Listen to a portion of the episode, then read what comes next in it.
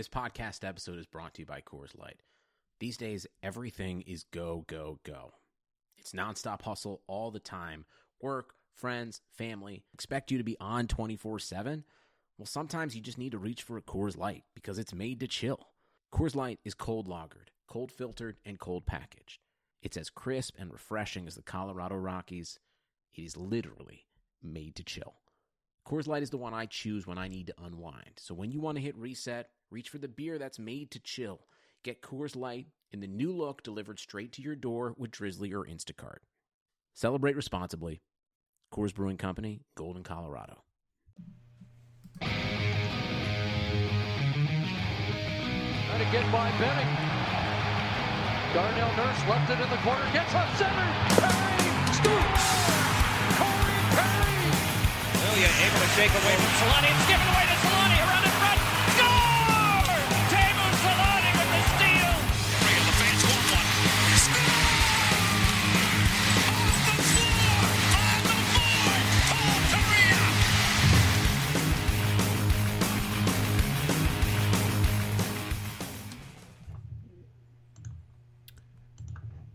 Hey everybody, we are back. It is another episode of the Forever Mighty post game show. Patrick and Eddie running the games tonight as we take a look at the Ducks' 10th straight loss. Eddie, this has been a brutal streak.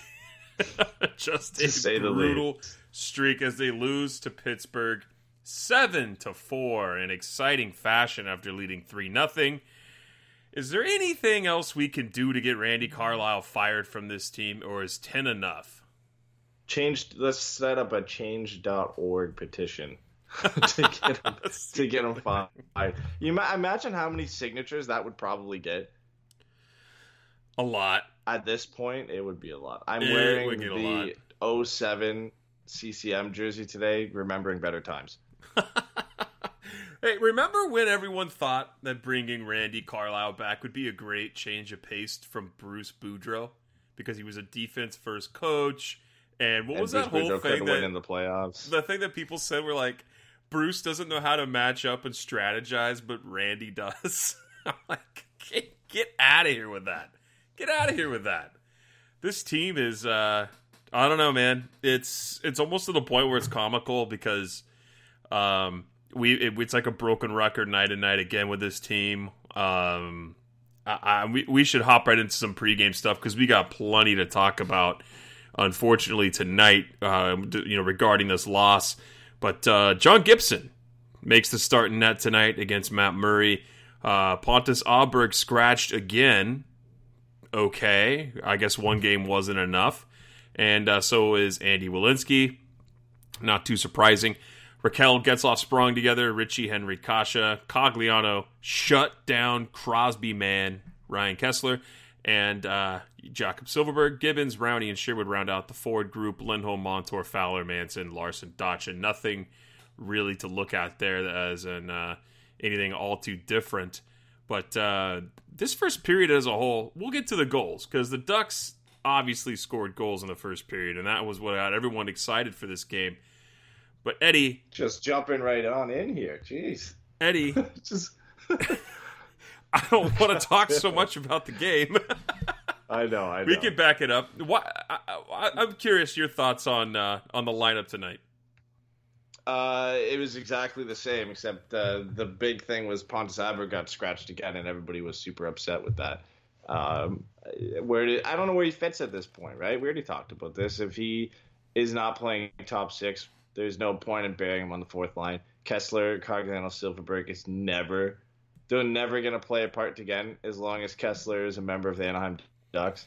So I get, I get the frustration, right? He has 11 goals, I understand, but uh, at this point, well, who, who are you going to take out? Daniel Sprong scores tonight. Uh, Yep. Henrique Kase and, and Rich have looked good. Ritchie have looked good all season, and you're not taking Getzlaf and Rakell out of the lineup. So that, that's how it's going to be. Unfortunately, Pontus Aberg is the odd man out, and he's probably going to be traded soon or close to the deadline. Yeah, I mean, I guess you could argue like Cogliano hasn't been great, but then you'd also say that Aberg is one dimensional, whereas Cogliano plays in many different situations. So that makes that makes a lot of sense from that end. Hey, hey, but uh, at least we didn't see a different defensive lineup. We didn't see the That's pairing swapped. It's been broken for nine games. Why would you? Why would you change up your defense? Who's been soft? No. Why why fix the lineup whatsoever? Just, like they just went in with the exact same lineup. So, but well, what are you going to do at this point, right? Like they're not moving anything around on that that third line with Kesler. They're not. Why anybody you bring up for the fourth line is not going to help. So uh, what all you can do is move Kase and Sprong around, and that's it. That's all they can do. There's nothing else they can do. There's no flexibility really at all with this lineup the way it is right now. That, that- that's all they can do. The- And the only movement, like you said, you could probably make that make sense is switching up Lindholm and putting him with Manson and putting uh, Fowler with Montour. That's literally all you can do, and they won't do it. It's just something. And why not try it? I, I don't get the, the reasoning not to try it. Pittsburgh comes to town though, man, uh, and winning nine of ten. So they're on the complete opposite end of on a roll. Uh, they're on a just a gigantic win streak here, and they've been crushing it. And then uh, they get to come and play Anaheim, and you know the first period, Eddie, people got I think overly excited about. I mean, hey, everyone's happy about the goals. I was happy when they were scoring goals. That's exactly what you want our team to do. But it just it's one of those things where it just didn't pass the smell test for me. Um, it, it's I, want to break them down here in a second, but uh, did you get the feeling like these these goals that Matt Murray let in were kind of uh, pretty opportunistic, pretty lucky? Yeah, there there was a few. He didn't look great. Uh, this was his only bad game, really, since his, he's I think on an eight game winning streak. So this is one of his bad games against a team who can't Yeah, since he's been any back, he's been playing really well since he came back from injury. he brought his save percentage up from like 908 to 917 over that uh, eight game streak that he had. And then the Pens as a whole have won nine of their last 10. And a lo- lot of that's been on the back of, of Murray and obviously Evgeny Malkin, who just tore up the Ducks today because Sidney Crosby and his line did all the other work with uh, Jake Guentzel. So again, when you have those two guys split up, I mean, it's, it's just going to be uh, ridiculous from the start of the game, the amount of offensive chances they're going to get. This could have been 11, 12 to 4 if John Gibson isn't in net. The, the amount of good saves he made, especially in the first period on that Crosby line when they got some good zone time. I mean, there was no way he was going to sustain that throughout the game, and obviously we saw that. I, I don't get how in the hell uh, Pittsburgh wasn't scoring goals in this first period. Um, but let's let's get to the let's get to the first goal of the game because there's plenty to talk about when it comes to uh, Pittsburgh tonight, and we will for sure get to it. But uh, Ondrej Kase walks out from behind the net, throws a puck, literally throws the puck on net. They originally awarded to him, uh, thinking it goes off Johnson. It goes back. They go back and take a look, and Ritchie so happens to have his stick planted in the crease, and it's able to tip it in off a bad angle right by Matt Murray. All of a sudden, the Ducks have a one nothing lead. Everyone, including myself, are like, "Okay, cool. I don't care if it's a bad goal. It doesn't matter to me. The Ducks got the first goal against a hot team." Maybe this is some momentum that we could keep going here, right? It, put a good feeling in. I, I don't It's care what type of goal. Exactly. Who cares at this point? This team can't score goals.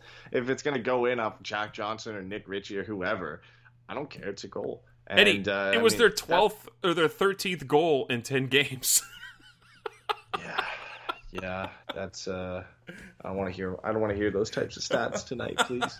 But uh, hey, bonus Nick Ritchie's uh, in the area. He's getting paid to be in front of the net, and he's getting tangled up with Johnson, and, and it just goes in off his stick, I think, and into the net. So yep. That that's that's good, right? That's uh, something. Bright side, maybe.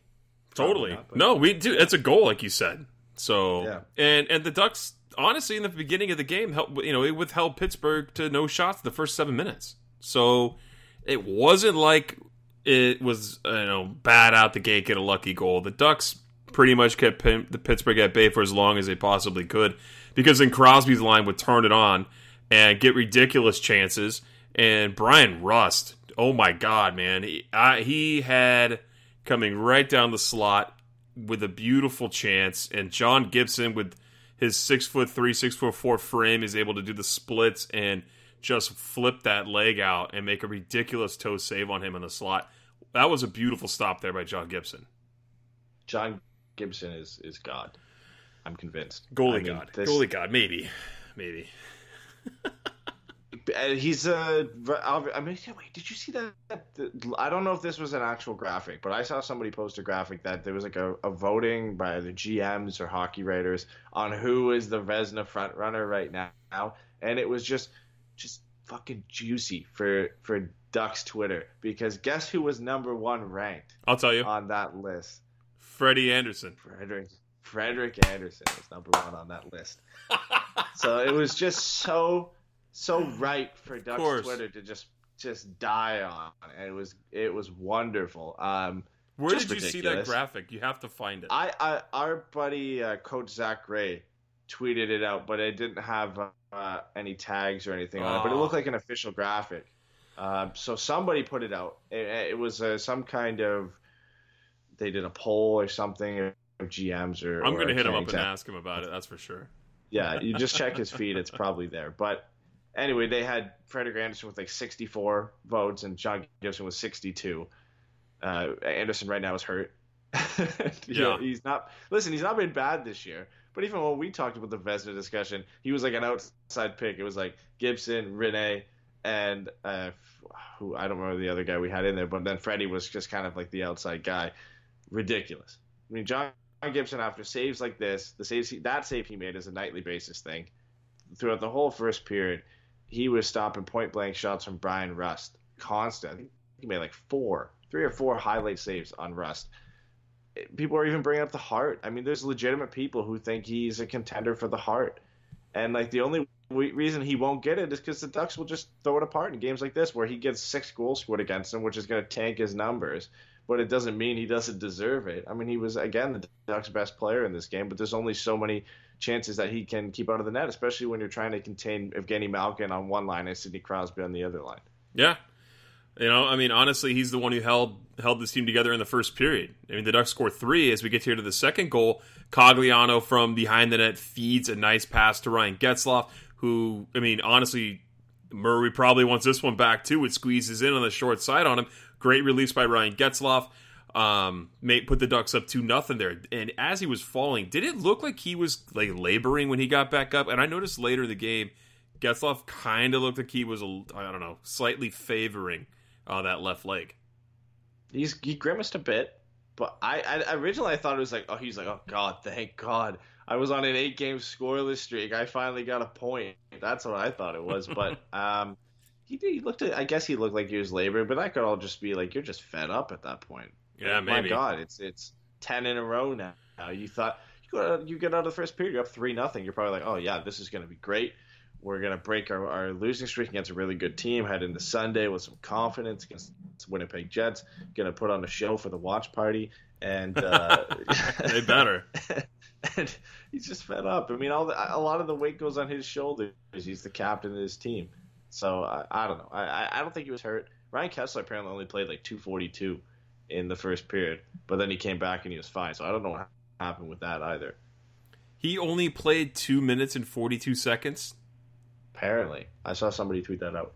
That's interesting. I'm surprised by that. Well, I mean, he was. Uh, I mean, that must mean that Crosby only played two minutes, right? yeah, he was he was glued to Crosby's hip. That was uh, Randy Carlyle's big ploy for this game. You've got you know you got last change. You get to get whatever matchups you pretty much want. You know what matchup I want? Hmm. Ryan Kesler against Sidney Crosby. That's the matchup I want. No, we definitely don't want that. but that's hey, Randy got. Carlyle wants that, and I, and I'm a I'm a supporter of. Uh, I can't even say it. I can't. can't do it. No, I know. And then we get through the we get through the third goal here in the first period. That's Daniel Sprong is able to rip one home from just inside the face-off dot on the right-hand side. Kind of kind of goes through a, a little bit of, of uh, traffic in front and beats Matt Murray low to the stick side. Gives the Ducks a three nothing lead, and as you commented about it on our Twitter, you know, doesn't it feel good to score against your old team? You could tell in his celebration that he was stoked on that one. Oh, that was great. That was one. That was probably top three celly of the year. Like that. That one's getting saved for later in the file. I wanted to use it tonight. I was fully prepared. Like this is gonna, this is gonna grow tonight. This is gonna be our nice little gift to go along with our going live tweet.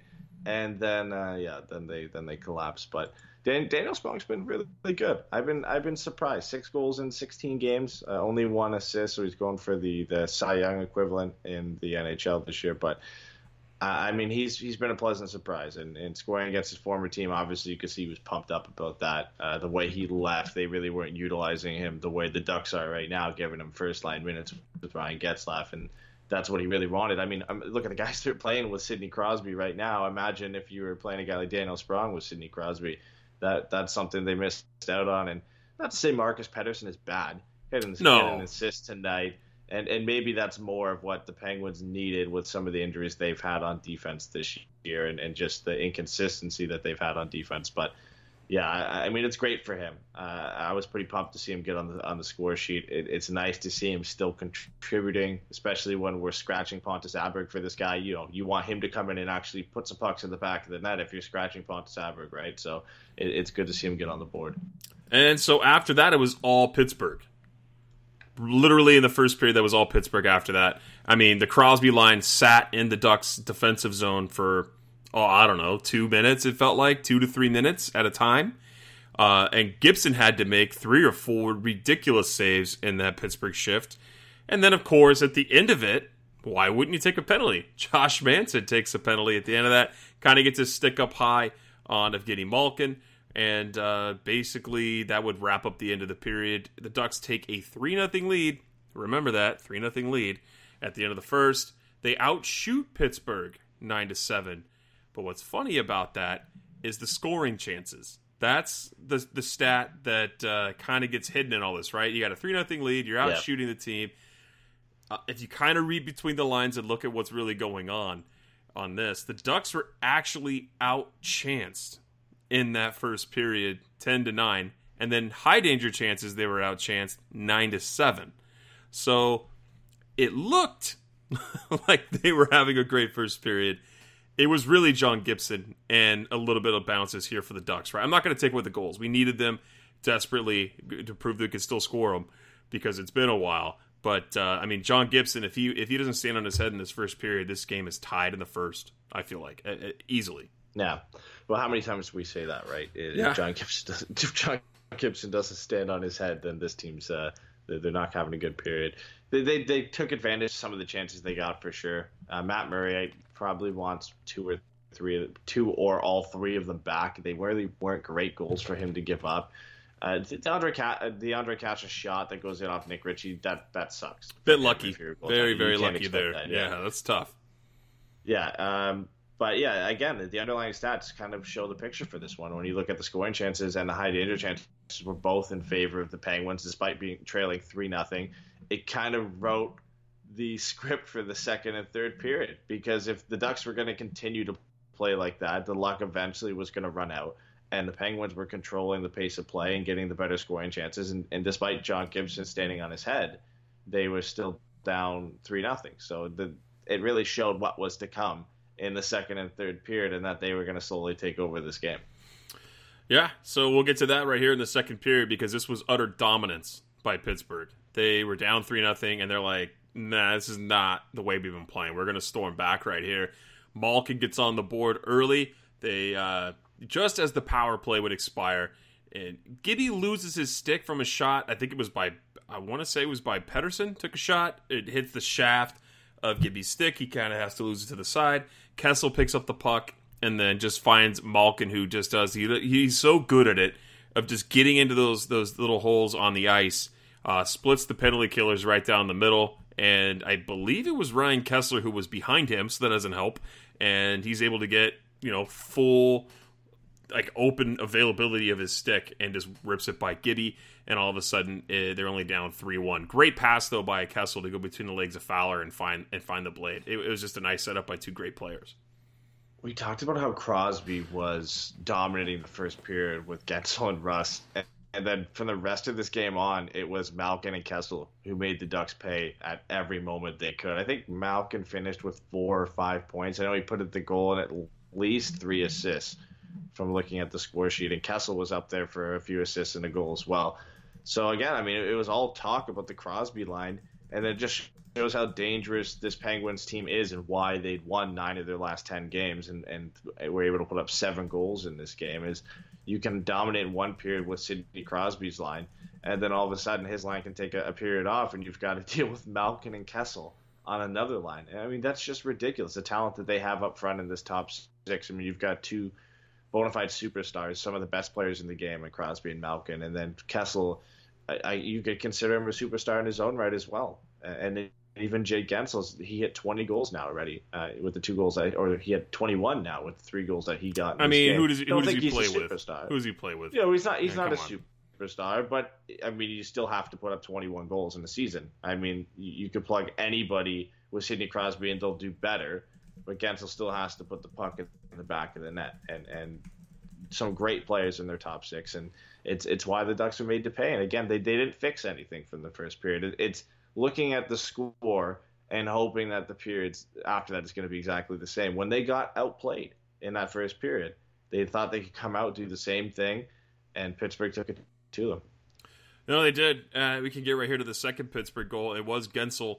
Um, what a horrible turnover here by Josh Manson. He has full control. He beats Guentzel, or he yeah he beats. I don't know who he beat to the puck. I want to say it was just a, another Pittsburgh player. He beats him to the puck, and instead of like you know skating with the puck, he goes to throw it right back up the boards, and in doing so, it goes right to Dumoulin, who's entering the zone, and then Dumoulin swings the puck all the way across the ice, finds Jake Guentzel on the side of uh, the glove side of Gibby, who's in the low circle. Gibby comes out to challenge. Guentzel kind of fakes a pass, and Gibby opens up the five hole, and that's all she wrote. It's three to two. Manson's not looked good this season, and that was not a good showing for him on defense. You can't just blindly throw the puck up the wall like that, especially when you have two defensemen back and you have an opportunity for control. The Manson hate is real right now from a lot of people. Is it?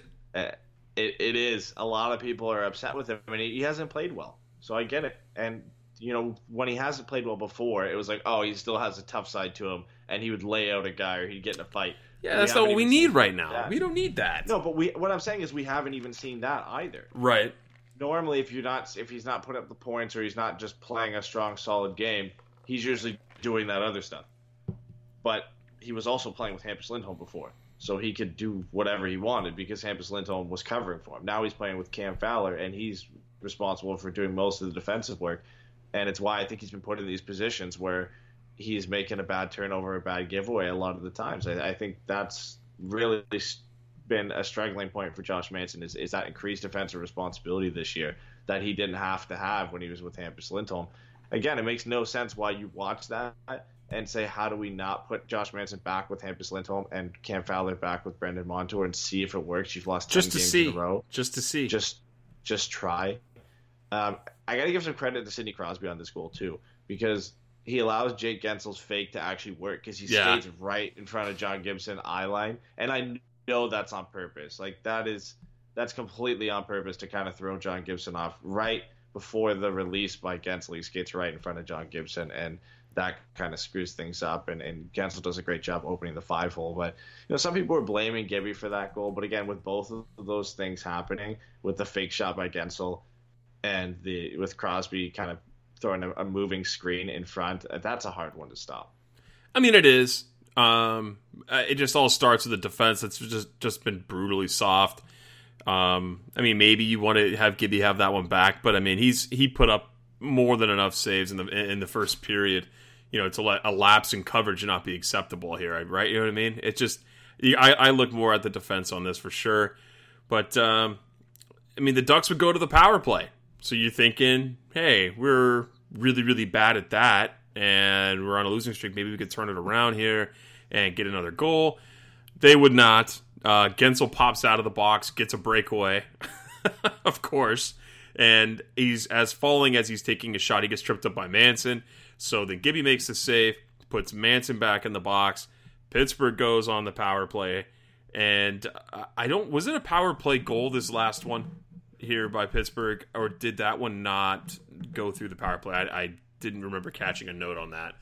I Um, think it was on the power play. Let's uh, let's Shame on me for not having correct notes here on this last one. Um, yes, it was a power play goal. goal? Guentzel's goal, it was a power play goal. So Guentzel again, Gibby with a good stop, and then Montour can't seem to find the puck in his feet. Uh, and guess who finds it? Phil Kessel, Phil the Thrill, feeds it over to Guentzel, who's left uncontested in front by Hampus Lindholm, and all of a sudden we have a tight game. Uh, that was kind of an unfortunate play, but uh, just more stuff happening in front of the net. And uh, what are you going to do if you're John Gibson? How insane is this uh, this power play unit where it's got Crosby, Malkin, Kessel, and Guentzel, and I think Chris Letang might be the uh, it's Chris Letang or I think Brian Dumoulin who's the fifth man on that power play. It's just ridiculous.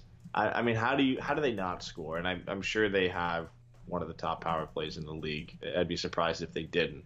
When you can just throw out that top unit for a minute, a minute thirty, and you probably don't even need that much time most of the time to, to pop a, pop a goal in the back of the net. But it, it's a tough one. I mean, you, you give this team that many opportunities, they're going to make you pay. Uh, whether it's Malkin, Crosby, Guentzel, or, Kessel on this one, or who makes the pass over to Guentzel to puts the puck in the back of the net. Not, nothing Gibby can do on that one. It's a straight one timer from the slot. Uh, nobody's stopping that one. John Gibson will have to stretch out and get a paddle on it if he was hoping to make the save. Yeah, I mean it's just unfortunate. And you know, we we come to find out that uh, the opening period where the Ducks were kind of able to keep Pittsburgh at bay, whenever Pittsburgh got the puck after the first period, it was just pure domination.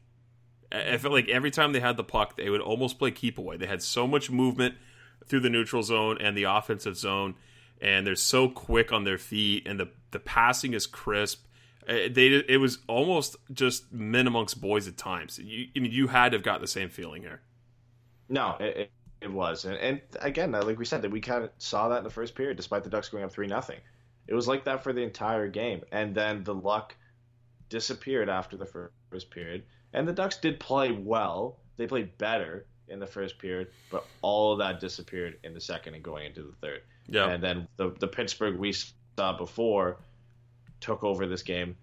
John Gibson wasn't able to keep the Ducks in. I mean, he can't make ridiculous save after ridiculous save. It's not going to happen uh, when you're getting that many quality chances. The second period was the best period of the game for the Penguins. Obviously, they, they scored three goals. I think scoring chances were like 21 to 8.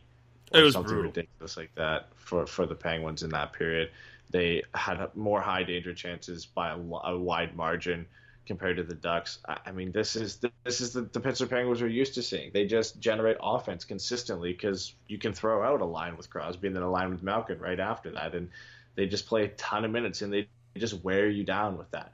And they, they come one after another. You get Kesler who has to go out there and play hard minutes against Sidney Crosby, which he was clearly struggling doing, which makes sense. I mean, it, it's it's difficult to match up against Sidney Crosby when you're 100%. And when you're Ryan Kesler right now, the way he's playing, the way he's hurting, there's no way you're going to be able to match up against him. And then after that, they just roll Malkin over the boards and get whatever favorable matchup he's going to be up against, whether it's the Getzlaf line or the Henrique line, Henrique line anyway. So it's tough. I I mean, there's not much you can really do. It, it sounds ridiculous, but you, you you can't really defend against that unless you're, you're going to get the luck.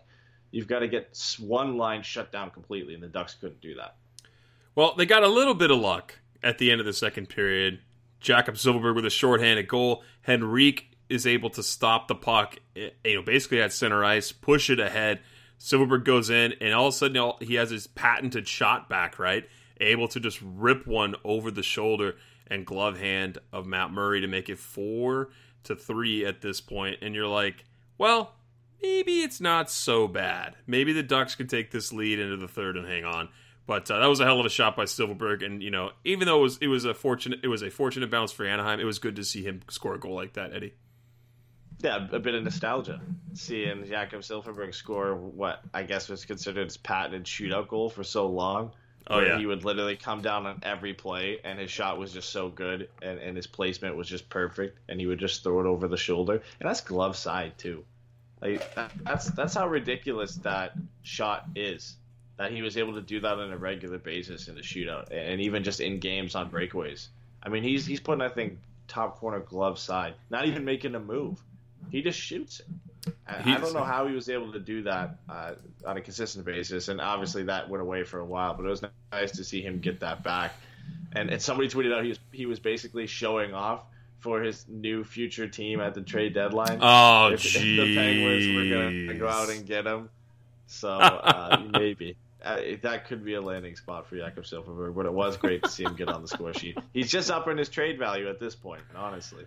Yeah, maybe, right? I mean, maybe that's that's the case. But uh, you know, this gave everyone in Anaheim hope because Pittsburgh was the last win that Anaheim's had this season back on December 17th.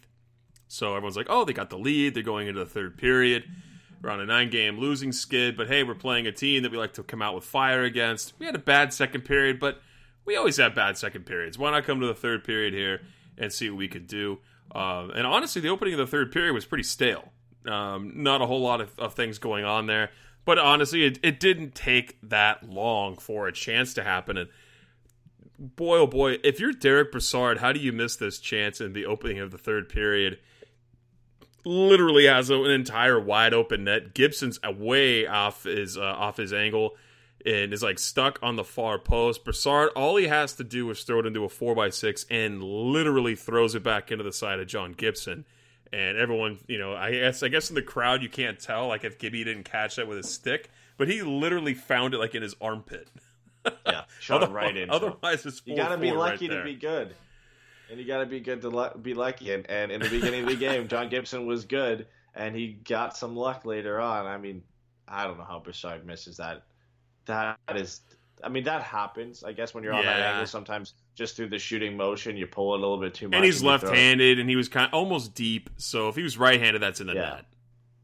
Yeah, but still, I mean, he had the whole net to shoot at, and uh, I think even if Gibby's not there, that's missing the net anyway. Oh, I for don't think sure. that's going in because it, it hits him. Uh, Gibson's pretty much out of the net. A little bit of, of poor position. He kind of got spun around a bit on the previous shot, and I don't think he expected to get out to Brassard. But yeah, I mean, they got lucky. It doesn't matter now, but I was pretty happy about it when it when it actually happened because it was it was a pretty big play that Pittsburgh could have easily scored on that one.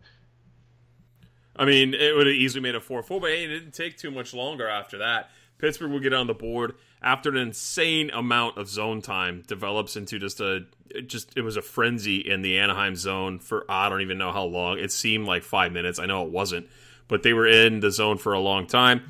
Of course, it was the Malkin line. Malkin's able to feed Pearson. Pearson down low on the bottom of the circle, banks it in off Gibson on the short side. No one saw it go in at first, other than other than uh, than Pearson, really. And all of a sudden, now we have a tie game. It's- a tough one, and of course, it's the former king who uh, Yeah. he gets it all tied up.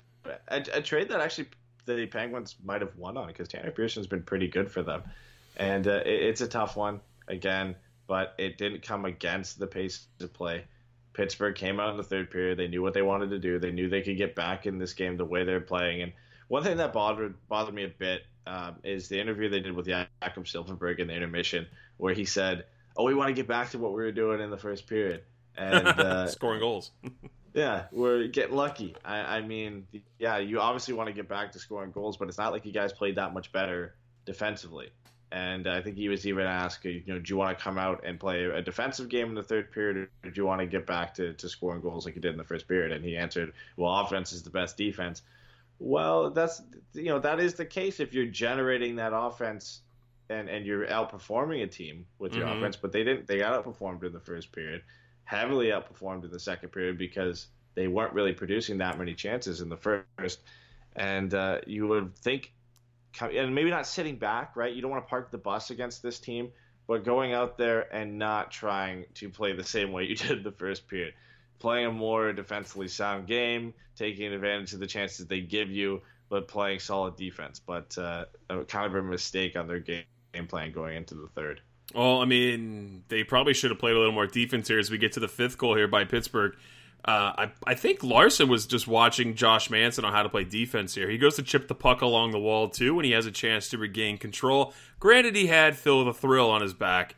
Phil Kessel was Yeah. right on top of Larsson, knocks down the pass. Larsson still gets the puck, skates the puck in Larsson ended up in front of John Gibson essentially, and somehow Kessel is able to bully the puck away, rip a shot on net while he's behind Larsson, and then get his own rebound and bury it. That is brutal. I mean, that was literally. a man and a boy there, right? Honestly, I, I'm not trying to to say or belittle Larsson there, but boy, did he just get. I mean, what is that? They call that posterized, right? You just get absolutely obliterated by the opposing team, whether it's a hit or a dangle. That was just a terrible defensive play by Larsson, and now the Ducks are losing five four at this point. I was happy to have him back in the lineup after Mahura got sent down because I thought he was playing pretty decent and he looked like he was improving. And it's one play, but it was a pretty bad play. Oh, it was and it, so it's, bad. It, was kind of why he was taken out of the lineup in the first place because he was making a couple of those every game. And I, again, I know it's on Phil Kessel, but it's a bad turnover to, to happen. And then he gets beat out and out muscled by Phil Kessel and allows Phil Kessel to get his own rebound again and then and then put it in the back of the net. And at that point, well, that's the the five four goal, right? That's Yep. the the go ahead goal. And I mean, you're just giving them goals at that point. I mean, they're already coming at you. You you can't just hand them a goal on on a bad turnover. And you know, it's a little bit of inexperience from Jakob Larsson, but that that almost sounds like a cop out at this point. He's played enough hockey in NHL. And, and he's, he's played enough games this season mm-hmm. to not be making those mistakes on a regular basis anymore.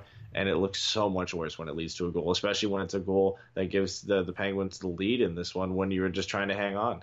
Yeah, and let's let's wrap up the rest of this third period here pretty quick. We're running a little long on this, and we have some post game questions we got to get to for sure.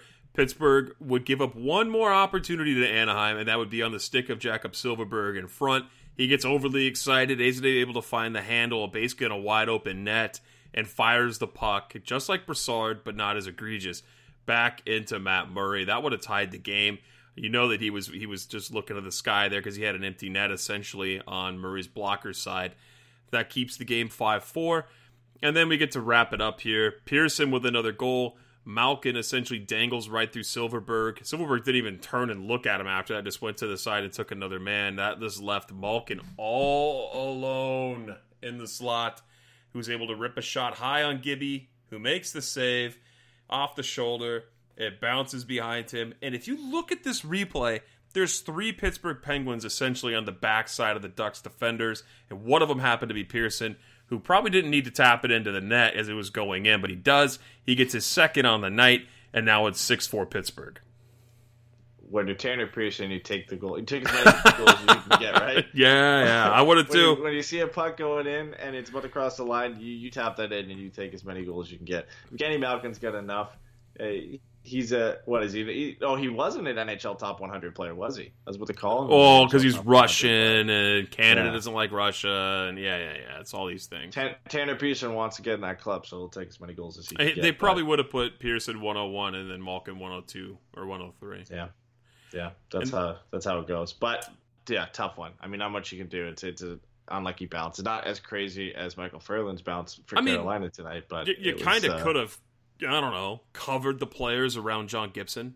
Uh, it was. Why would you do that? Why would they ever do that? I don't know, man. Let's let's wrap this up here. Guentzel gets another one. He gets the hat trick, the empty netter. Jake the Snake is able to uh, solidify here the win that was probably already over with after the fifth goal, and would wrap up the victory uh, for Pittsburgh. Here they come into Anaheim on a hot streak. This other team is broken, and they smash the broken team into into uh, smithereens after they had some hope. I mean, four three going into the third. I mean, you had to have to shut her down, and Pittsburgh found a way to motor past Anaheim, just like everyone else has the last nine games. So the Ducks now are on a ten game losing streak as we head on the road. And I think they're playing 10 of their next 11 on the road, Eddie. And that will start on Sunday um, against the Jets. And we're having a watch party, by the way. Let me throw this in here real quick, Eddie. Watch party on Sunday. It's in West Yorba Linda, off of Richfield, Yorba Boulevard, essentially. Uh, we have all kinds of prizes to give away. We're going to have a good time whether the Ducks win or lose. We just want to hang out with a bunch of Ducks fans, eat pizza, have some drinks, giving away an autographed Kesler jersey, two tickets to the Predators Ducks game in March in the 200 level. We got a throwback hat, we got a few pucks, and we're going to have a good time. So if you're in the Orange County area and you want to cruise on over, um, or if you're really awesome, you want to make a longer drive, you live outside Orange County, I mean, kudos to you if you want to come out and party with us. But uh, we'll be there around 2.30 and puck drops at 3. So hopefully we see you guys. Lamppost and uh, West Yorba. Hope to see you guys there. All right, Eddie, post-game talk. Where do you, where do you want to start, my friend? I got to get into something we didn't have listed as being put up on there, but uh, Mike Coppinger after the game tweeted out that Randy Carlyle snapped when asked if he's worried about his job security, and then abruptly ended the interview, said "dumb question," and then called the reporter a jerk. so apparently that happened, and then uh, somebody also tweeted out that, it was someone from the Athletic. He said the uh, somebody asked him who said it, and uh, they said who was this that said this? Uh, J.P. Hoornstra said the handsome fellow from the Athletic is the one who asked him. So that's either what Eric Stephens or Josh Cooper who asked him if he felt like his job was in. I mean, listen, I, I you, you're gonna be pissed, right? You're on a 10 game losing streak, and you don't want to hear jobs, but your uh, questions about your job security. Uh, That's a tough question, man. Ending the interview and snapping and saying it was a dumb question. I mean, you know you're gonna get those, right? Like, you you should be prepared for that. You should know that those questions are obviously gonna come up, and he just, yeah, I guess he's fed up with it. That's that's a tough call, man. I love Stephens and I love Cooper. You know that. We've had Cooper on the show a few times, and uh, I don't know, man. I would I would love to know who said it. That's that's great. But uh, if I'm Randy Carlyle, I'm pretty pissed if I get asked that question too, because it's like, yeah, man, I probably am. But I don't. I still don't think he's getting fired. He ha I've said this time and time again during the season. He has front office uh, behind him who's going to put him in a cush job once his tenure's over. And there is an option for another season for him to be coach in his contract. And this is his second time with the team. And Bob likes him. I don't see him being fired. I find that leadership and ownership, or whoever is running the show behind Randy Carlyle, whether it's Bob Murray or it's uh, you know other people and, and staff, I don't know, man. I, honestly, we don't. But I really don't think that Randy Carlyle is getting fired. You can't make that obvious that you made the mistake there if you're Bob Murray. That you have to fire your buddy twice, and then what? That's not gonna happen. It's not think it's gonna happening. happen. No, there's there's no way. There's no way he does it now. If you don't, if you're not gonna do it after losing to the Ottawa Senators, well, you're both on like hilarious eight game losing streaks, and then you lose in overtime to the worst team in the league, and you don't get fired. And the, what they're gonna fire him after losing seven four to one of the, the hottest teams in the league. Like again, I, I think the only way it happens if this got to like historic proportions. Like apparently the record is 17 games in a row by the the infamous Washington Capitals in their first year in the league that every everybody compares horrible teams to. The Ducks were already mentioned in the same breath as them earlier this year in the shots against and how they were on par with that team. I, I think they also share it with, with a, a San Jose Sharks team from the past as well. They both went on 17 game losing streaks. If it got that bad, maybe. I mean, if it, if you like break history on how bad you are, there's no way he could stay. Like if they got to 17 or 18, like and broke the record, it's like, okay, he's gone. There's no way you keep him after that. Like Uh, if it got historically bad. Maybe. I'm not That's saying it, maybe. I don't think he gets fired tomorrow. I don't think we wake up tomorrow and he gets fired. No, he's not going anywhere. Bob Murray is not gonna do that. He's not gonna fire Randy Carlyle. And look, I mean, you blame him? I mean, do you really want to be the guy to fire your friend twice? Do you really? And then what are they going to replace him with? We've we've talked about this so many times. Uh, I, there's just nobody that you could put here except for Dallas Eakins, and you're not going to do that until next season. it? There's nobody you can put here, and that's even going to be able to make a difference and, and initiate enough change at this point that it's going to turn the season around for the Ducks. I mean, if you bring somebody in, that's going to implement a new style. The team has to buy into it. Throw Corey Perry behind the bench. Let Corey Perry run the show. I bet you the Ducks So break I- out of their I- slump. I think I saw somebody say that earlier, or like every everybody's go to is always throw Teemu behind the bench. Oh come on! He's he's having too much fun do. partying with his yacht. He's not going to come back behind the bench and do that. No, he's not going to do it. But uh, nobody's coming in right now and making a difference with this team. Um, I guess you ride it out with Randy Carlo and hope you lose for Hughes. or play Crapo for Kakko, and you get a, a top pick and, and be able to. I mean, is that such a bad thing at this point? You can't play really? John Gibson in your net and hope to bomb. They've lost ten games with John Gibson in their net. I know, Yeah, I, I but agree you, you, I'm just rest your I even said that goalie, throw Chad Johnson in every night, and then you're like, you're oh, this bad, okay. If you're playing this bad, look at how John Gibson played tonight. If you're playing this bad, you're still going to lose games.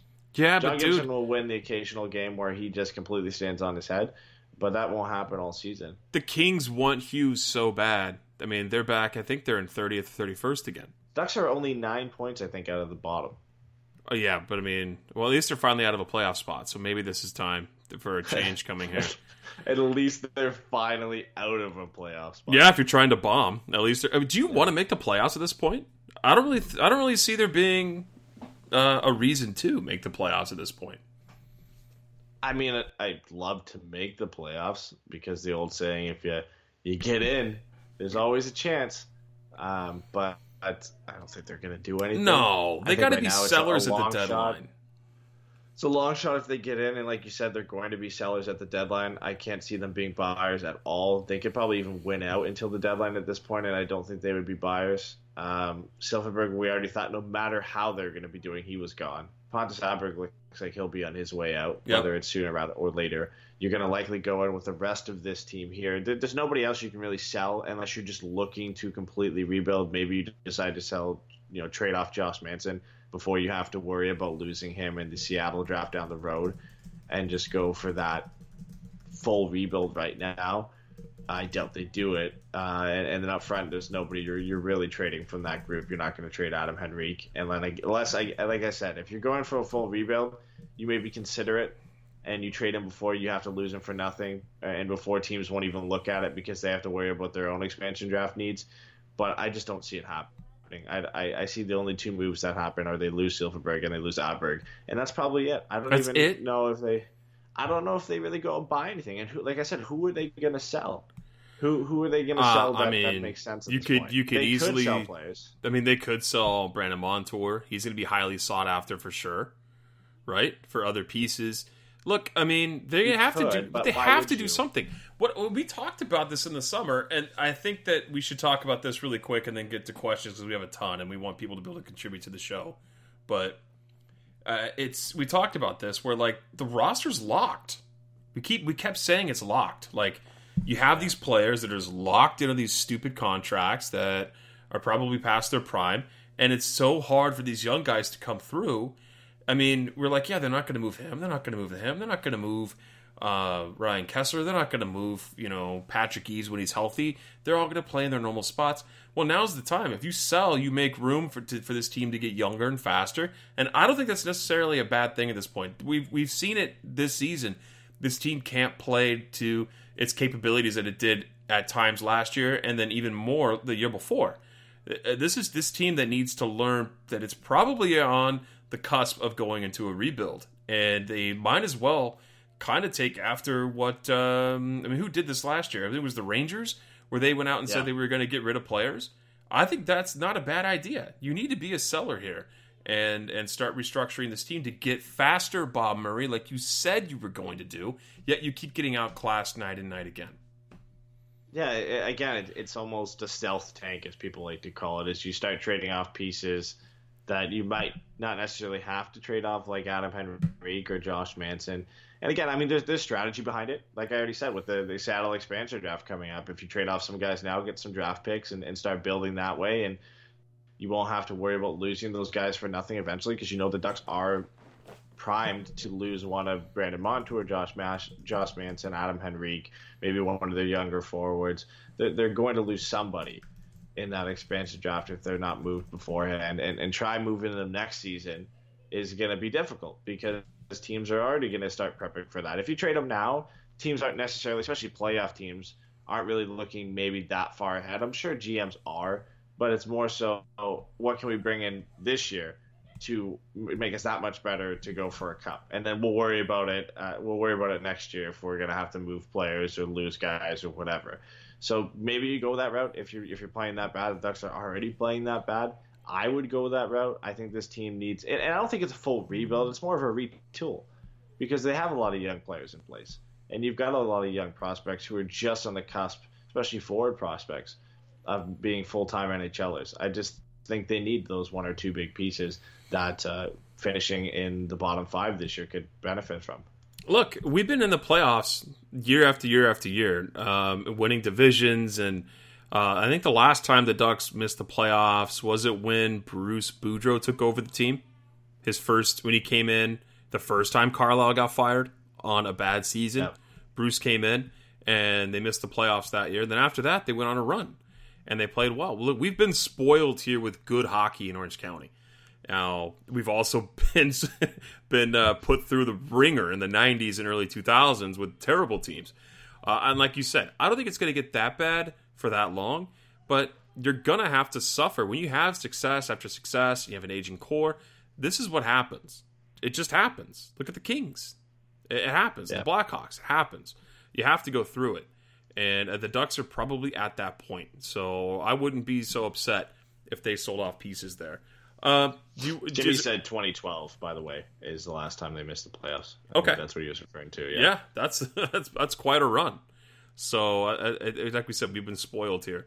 Um, do we have any anybody else in chat that wants to uh, pop in with a question before we get to our social media questions? You have anything we had YouTube? a few. Uh, uh, yeah, we had a few in YouTube uh, asking if a buyout. Uh, Ricky asked if a buyout for Kesler is still possible, and if we bought out uh, Ryan Kesler, and would that allow us to still sign Silfverberg to like a two-year bridge deal? Um, I don't know if you really want to.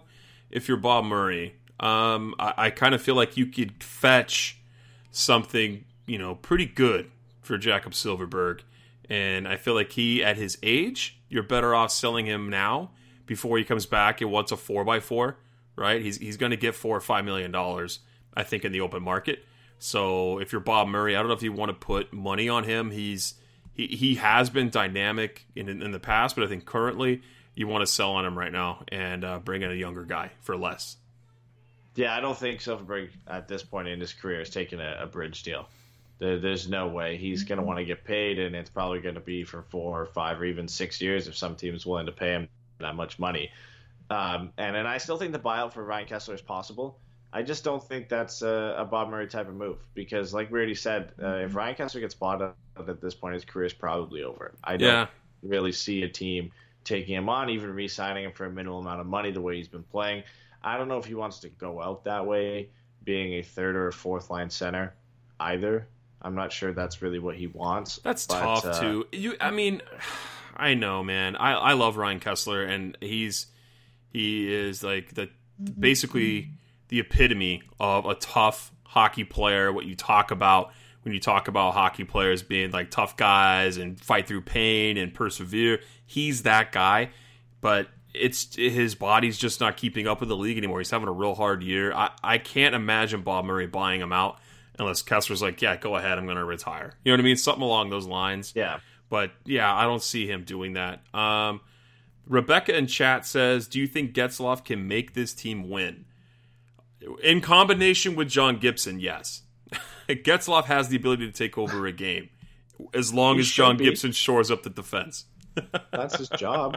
Uh, but he did go eight games scoreless, and I'm not. I, listen, I'm Happens. not hating on Ryan Happens. Getzlaf. It Yeah. happens, especially when the rest of the team's playing horrible. There's only a few players in this league, probably a handful of players, who can uh, take take it upon their own will to make a team better in a game and literally win games on their own.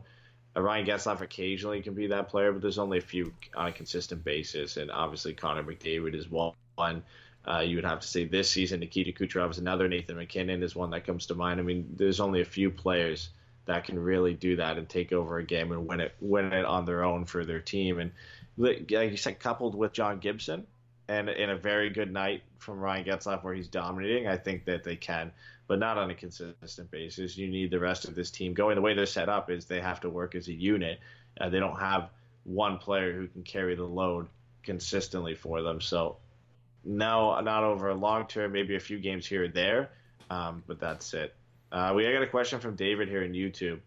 Uh, a little bit of a stretch, but he says uh, Panarin and Tarasenko to the Ducks. What do you think? I mean, wouldn't we all?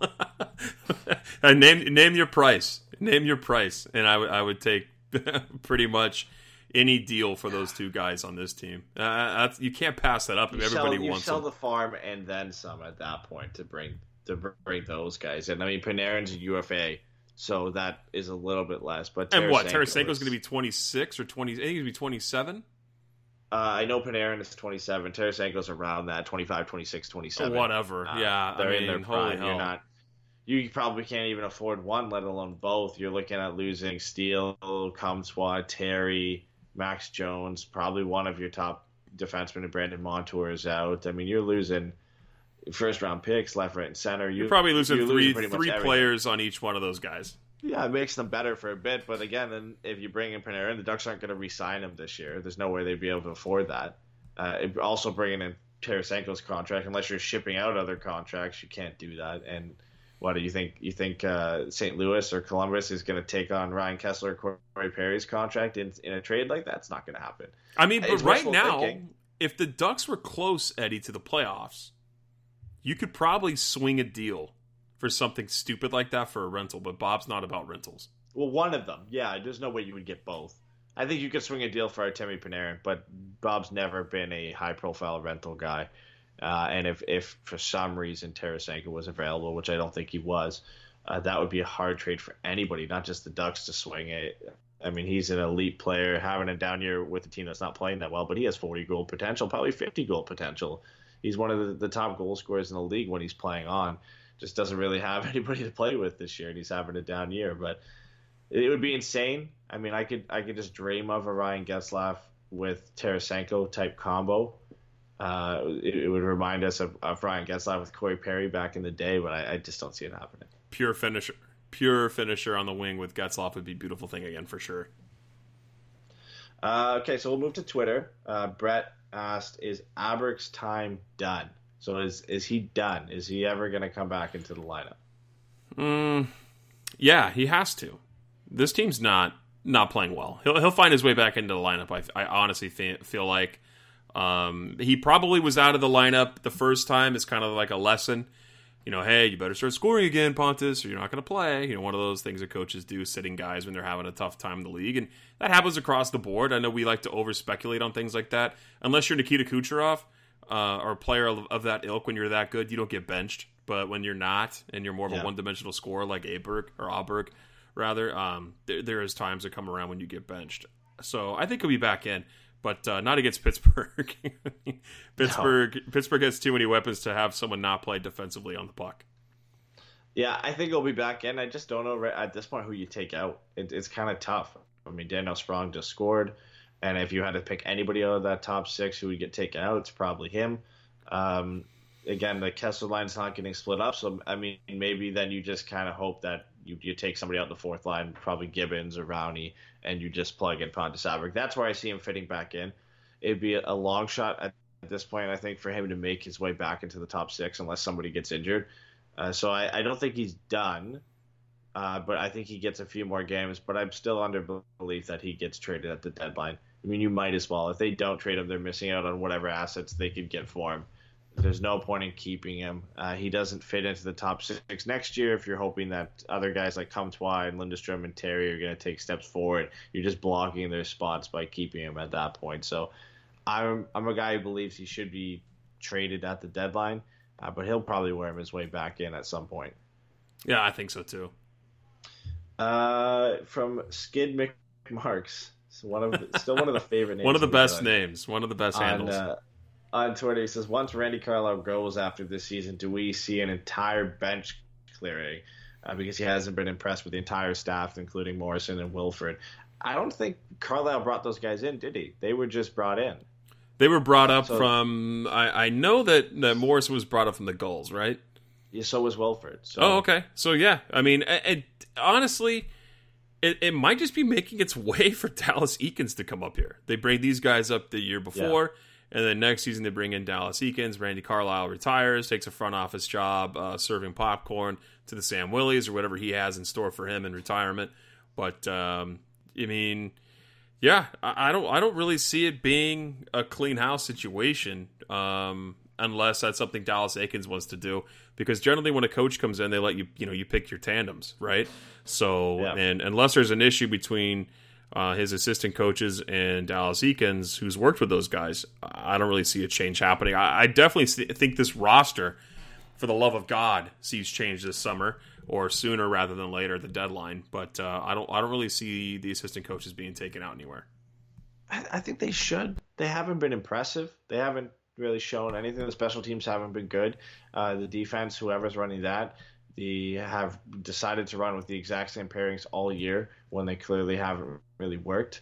Uh, haven't even tried to go back what what has been working for two years prior to this, if not longer.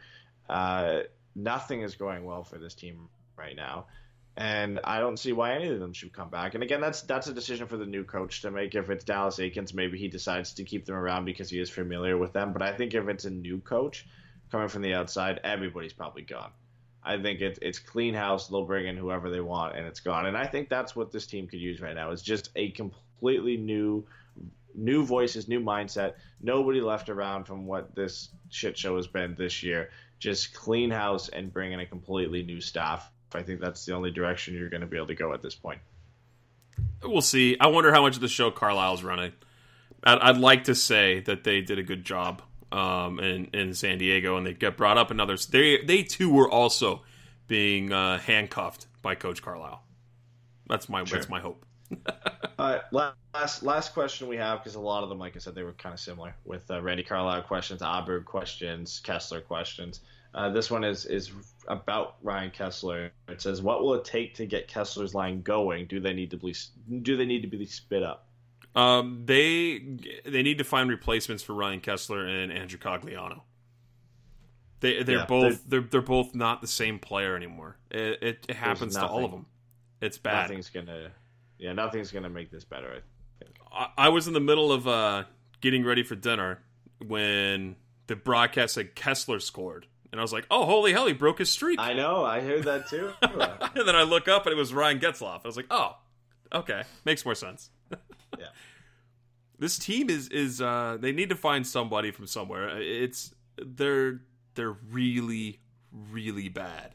Um, Dave, I have to get to him. He is one of our faithful Patreon people as well as follower on social media. He asked a question yesterday that I told him that we would talk about tonight. He actually asked like I don't know, he wrote like a like his thesis on the Ducks. It seemed like this ridiculously long uh, comment, which I thought was great on Facebook. But it, I'll, kind of brief it up for you.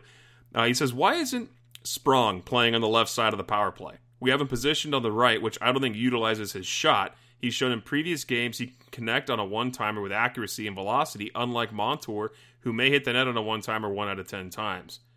How do you feel about that? I mean, he's he's scored from that area before. Why aren't they making more use of him on that side, being a right-handed shot? They've got a million right-handed shots on that power play. But Sprong can like shoot that the puck. forever. No, I agree. He should be in a spot that he should utilize it, but the Ducks have so many right-handed shots that it's just a mess. It's it's just it's that first unit is Montour, Getzlaf, Sprong, and Rakell, and Yeah. it's it's just and even if Kesler finds his way out, there's another right-handed shot.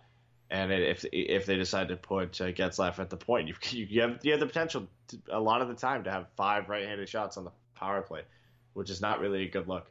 Uh, I think he should be utilized in, in a spot because they're obviously not going to do it with Brandon Montour, which you and me have kind of wanted for a long time. Give it to Daniel Sprong. He's shown that he- he's consistent on that one timer. He scored a couple power play goals with it, so at least give him a look there. I mean, it, it doesn't hurt to put him in that Stamkos, Ovechkin, whatever, whatever you want to call it, that spot on the ice, and see if he can get that. The problem is that only works if you can get a cross ice pass over there, unless you're Ovi and you can just go off every one timer you get from that spot. But the Ducks don't do those cross ice passes on the power play. It's perimeter work, and what is what is that pass going to do if you really can't get a good one timer off from a, a, a short pass down from your D man? You know, the, we've we've seen it. It's it's been a problem with the power play all year. They can't get these cross ice dangerous passes that would set up a, a really clean one timer. So even if you put anybody there, they're just not set up in in the right way to utilize it. They love the perimeter. They love the dump and chase. They love the perimeter. Uh, another another part of this question, he says that puck luck is BS. Uh, you make your own luck when you take the puck to the net. Um, he said that they they have a lot of shoot, a lot of shots, a lot of chances, but they're all low danger chances because they're all perimeter shots, which is essentially what you're saying from the power play, which also translates into the Ducks' lack of a rush game. So, I mean, Dave also making that uh, observation there, which I know you and I agree with. And then this is the interesting one where he says all the talk about names on this club that are quote unquote good to high end players it should be the reason why this club shouldn't be in the position they're in. At what point do we start asking if those names just really aren't that good and don't possess the skill? So he's basically asking is it coaching or is it the makeup of the team that's the issue here? We all like to hashtag fire Carlyle, which I honestly feel like um, that's something that we need to do anyway. But is the composition of this team just not what everyone thought it was? I, I think it's both. It, it's you know this has been a downfall of Ryan Kesler, which everybody's publicly t- talked about, and and that's hurt the Ducks. Uh, Cogliano never really been much of a scorer, but he's taken a huge step back, and it's a lot because of that line. Um, Silfverberg really only ever seems to get something going when he is found not on the ice with Ryan Kesler and Andrew Cogliano. That seems to be when he scores. On this case, it was a shorthanded goal. A lot of other times, it's a power play goal, or when he gets left out there with Ryan Getzlaf by accident. That just seems to be when Silfverberg scores, and, and he's a streaky player. Yeah. You know, we we've seen that. That that's what he's been for his entire career. He goes on streaks where he he will score a ton of goals and he'll go on cold streaks. So that that's the case. We kind of have seen what we expected from those guys. Obviously, it sucks that Ryan Kesler has been in that position this year. But I think for the other lines, uh, Rickard Rakell has had a really struggling season. I think he's still a, a good 50, 60 point player on a consistent basis. It's just a down year from him because it's a down year from everybody else. Um, the only other elite player I guess you could say we have is Ryan Getzlaf because barring that eight game goalless or even scoreless streak, he was doing what we expected from him, but he can't do that on, on an every night basis. And, and then it comes down to the other players. That fourth line is what it is full of fourth liners. Mhm. They're, they're not going to contribute too much. You're not going to see too much for them. I love Kiefer Sherwood's energy, but he is not a offensive player. He is rarely generating offense or putting the puck in the back of the net. He's not a guy you can consistently re- rely on to put up points.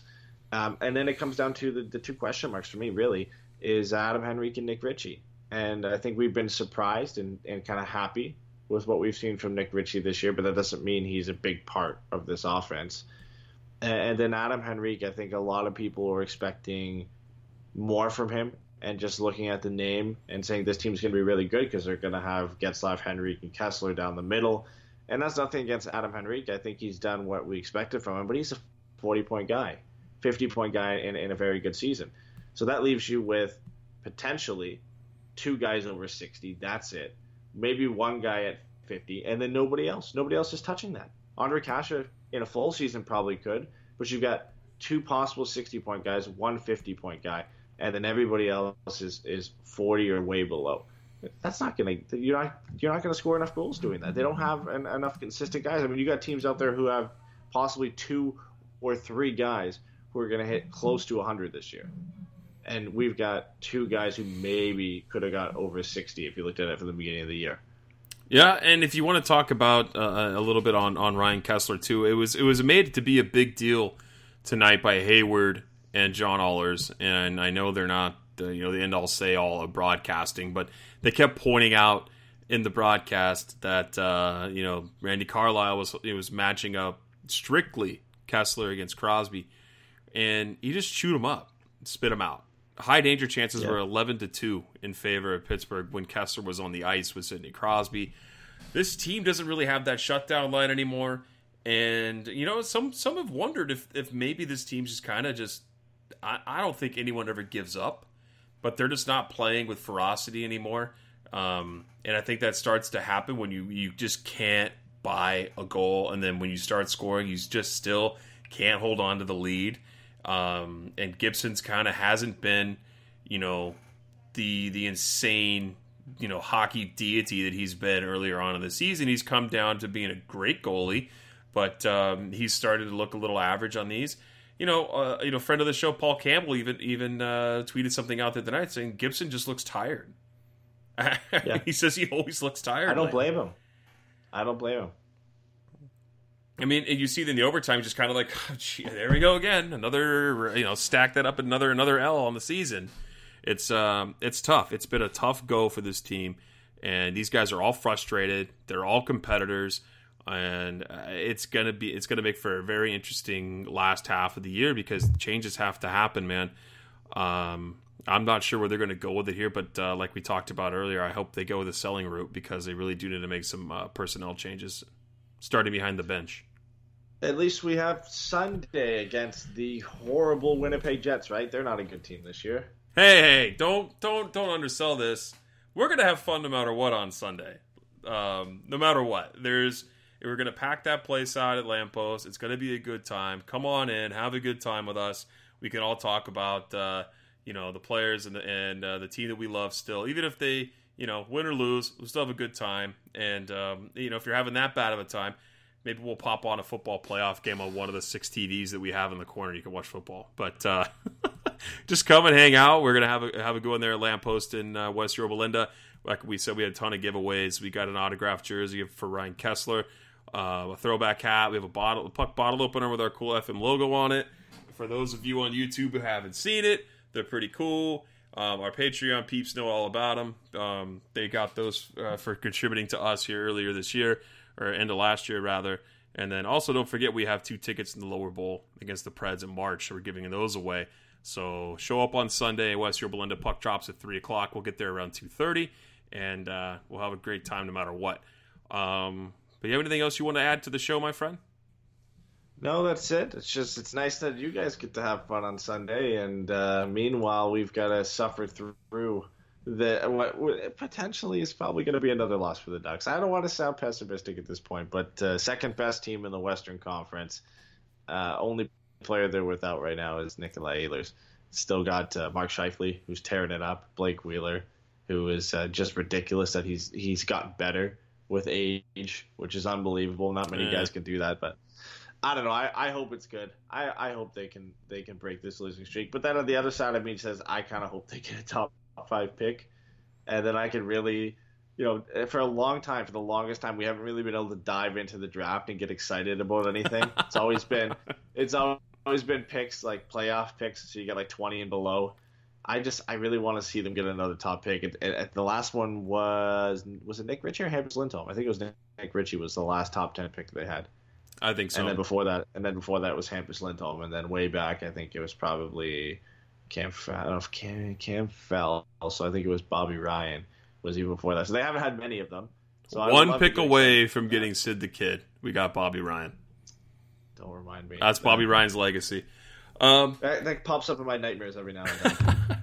shout out to everybody who's tuned into the show, uh, especially over this last stretch. Too, all you listeners are gold. We love talking to you guys, getting feedback from you guys on social media, whether it's in our chat, whether you look at our faces on YouTube, um, and, and send us messages. We love all the interaction. Uh, it's it's tough to to watch this team and then get you know get burned night and night again. Then you come and listen to us talk about it, and but we love we love the fact you guys join. We do it for you guys. Um, Eddie's doing the the three star leaderboard. Uh, I think Clarissa was in first place before tonight, right? yeah, there was So- like she was first with four, and there was like thirteen people behind her with three points. So Eddie will definitely uh, have have that figured out here this weekend and get you guys an updated leaderboard for the month of January. Um, also, shout out to CoolHockey.com. If you haven't bought a jersey from them, um, you need to because they're extremely good quality. They're top notch. They customize them. They're the one who su- they're the ones who supply the jersey for our Forever Mighty Three Stars. They're the ones who let us give one away every month uh, for you guys playing on uh, you know guessing you know points every night uh, for the Ducks game. So go to coolhockey.com. We have a promo code too. You don't have to wait to get one. FM20 is the promo code. Use that. That'll get you 20% off your jersey purchase. Like I said, go to coolhockey.com and check them out. And uh, if you guys haven't already, I probably should have said this at the beginning of the show. If you could do us a huge favor, uh, we're trying to build up, um, you know, ourselves on, on social media and you know with iTunes reviews. If you have a minute, I know that it's not the most fun thing to do, but if you could pop on uh, to YouTube and click subscribe, that helps us out. And also click the little bell that'll notify you whenever we have a video coming up. And if you have a minute to go to YouTube or YouTube, I just said that iTunes rather, and put a review on there and give us a five star rating, we would love that. Um, and it just it just helps us out tremendously to grow the pod. So Anyways, that's it. I'm done talking about this game, and uh, I'm sure Eddie is too. But we'll be right back at it on Sunday. We'll see you at Lamppost Pizza in West Yorba Linda. Uh, if you're local, if you're not, uh, you can join us for the post game show there. Jason, I'll be taking care of duties that night. But until then, everyone, have a great one.